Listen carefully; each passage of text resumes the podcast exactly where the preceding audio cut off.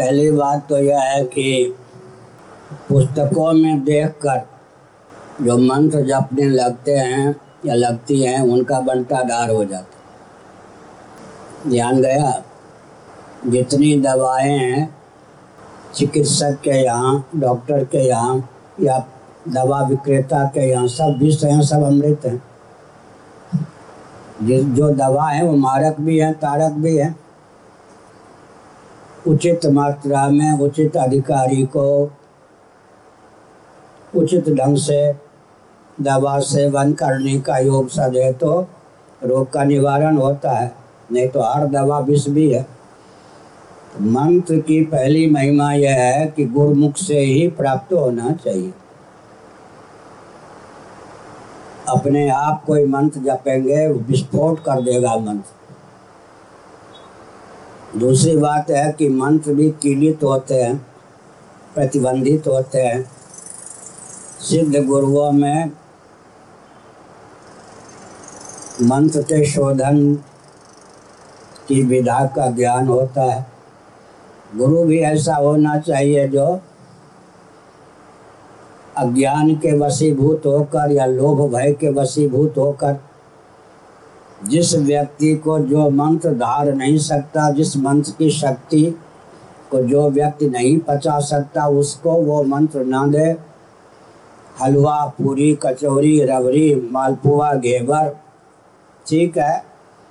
अब संग्रहणी का कोई मरीज़ है, जिसकी पाचन शक्ति बड़ी दुर्बल है, उसको दे देंगे तो हलवा, पूरी, रबड़ी, कचौरी, उसके लिए विष है या नहीं?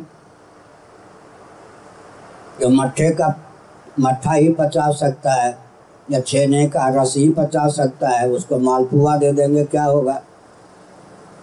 मुझे बाईस बार भी कांच दिया गया, दो बार विष दिया गया।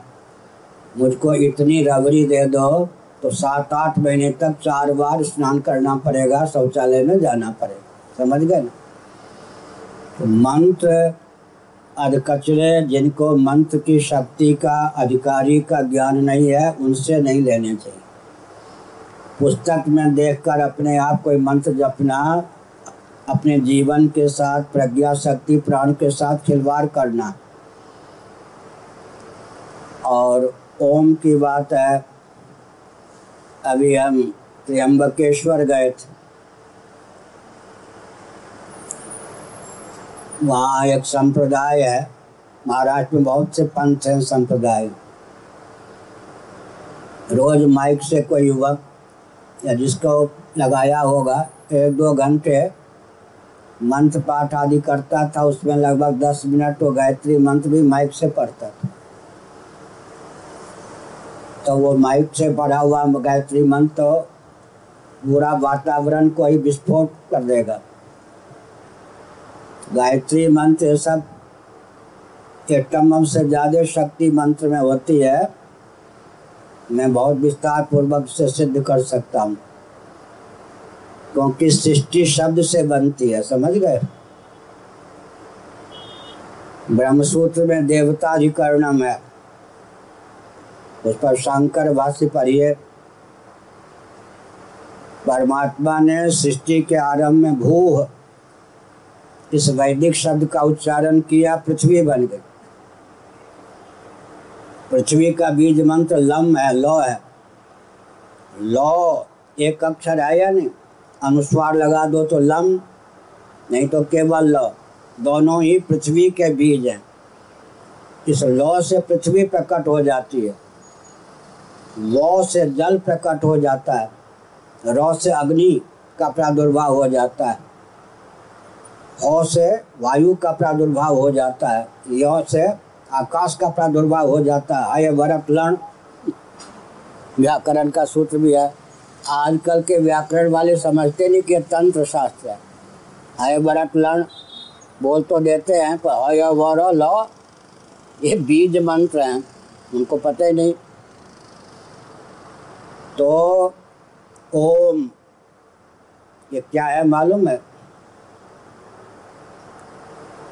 दूध देखा है, पिया भी होगा। दही से परिचित है, मक्खन से परिचित है,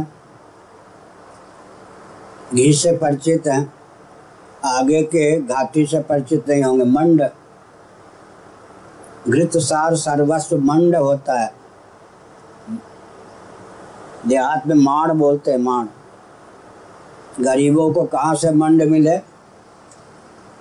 तो चावल भात बनाते समय इतना जल डालते हैं कि चावल सिद्ध भी हो जाए, जल उसी में क्या हो जाए, पच जाए या कुछ गाढ़ा गाढ़ा जल शेष रह जाए। उसको पसा लेते हैं। उसका नाम माण, माड़ी, माण, मंड का भ्रंश मंड समझ में आ जाएगा। शुद्ध घी हो पहले घानी में पाँच सात पूरी छानिए उसमें घृत सार मंड आ जाता। दूसरी घानी में जो छानेंगे राज दरबार में ऐसे होता था। पहली घानी की पूरी राजा और रानी, दूसरे घानी में जो पूरी निकलती थी, वो मंत्री, फिर तीसरे में, चौथे में।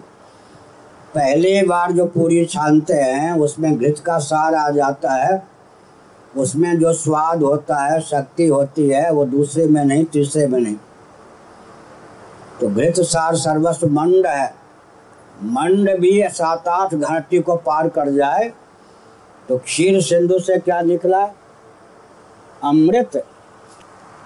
मंड सार सार सार सार सार सार सर्वस्व का नाम है अमृत। अब अंग्रेज़ी पढ़े लिखे व्यक्ति से कहिए कि तुम घृत की अंग्रेज़ी बताओ। अंग्रेज़ी में घी का अनुवाद करो, कर सकता है। मक्खन का अनुवाद कर देगा, बटर। घी का अनुवाद कर सकता है कोई अंग्रेज़ी में? माने उनको मक्खन तक बनाने की विधा का ज्ञान था, घी बनाना वो लोग जानते नहीं। हुआ या नहीं? हमारे यहाँ घृत सार सर्वस्व मंड मंड भी सात आठ कक्षा को प्राप्त कर ले, पार कर जाए, तब अमृत की प्राप्ति होती।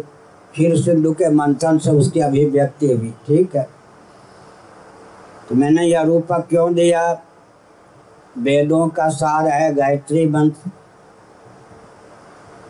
उसकी शक्ति को पचाना सबके बस की बात नहीं है।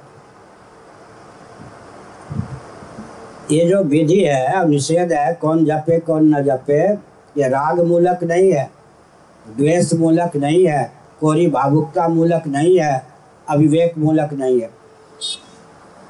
जैसा प्रश्न कर दिया जाता है शादी सभा में, अनारी ढंग से उत्तर दूँ तो रोज़े मेरे ऊपर केस चले, अब रोज़े जेल में जाना पड़े।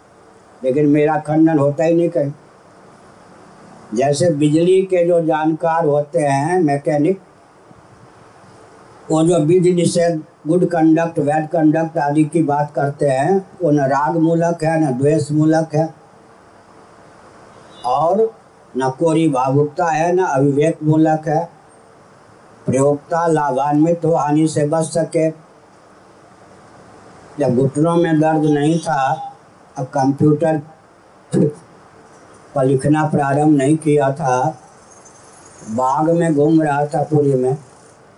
बहुत से वृक्ष लगाए थे उन दिनों। एक कोई किसी प्रांत का व्यक्ति कृषि विभाग का जानकार आ गया। उसने कहा, स्वामी जी, इन वृक्षों को छुआछूत बहुत लगते हैं। इसलिए इनको छुआछूत से बचाना समझ गए। इस विज्ञान वाले जानते हैं, वृक्षों को छुआछूत बहुत लगते पौध को भी। तो हमने एक संकेत किया तो हमने संकेत क्या किया? वेदों का सार क्या है? गायत्री मंत्र। गायत्री मंत्र का सार क्या है? महावाक्य, तत्वमसी आदि। महावाक्य का सार भी है ओम। ओम इत्य का अक्षरम ब्रह्मा। सेंट, जानते सेंट? इत्र। इतने गुलाब से कितने बूंद इत्र निकालेंगे? गुलाब इतने और इत्र दस बूंद मुश्किल से।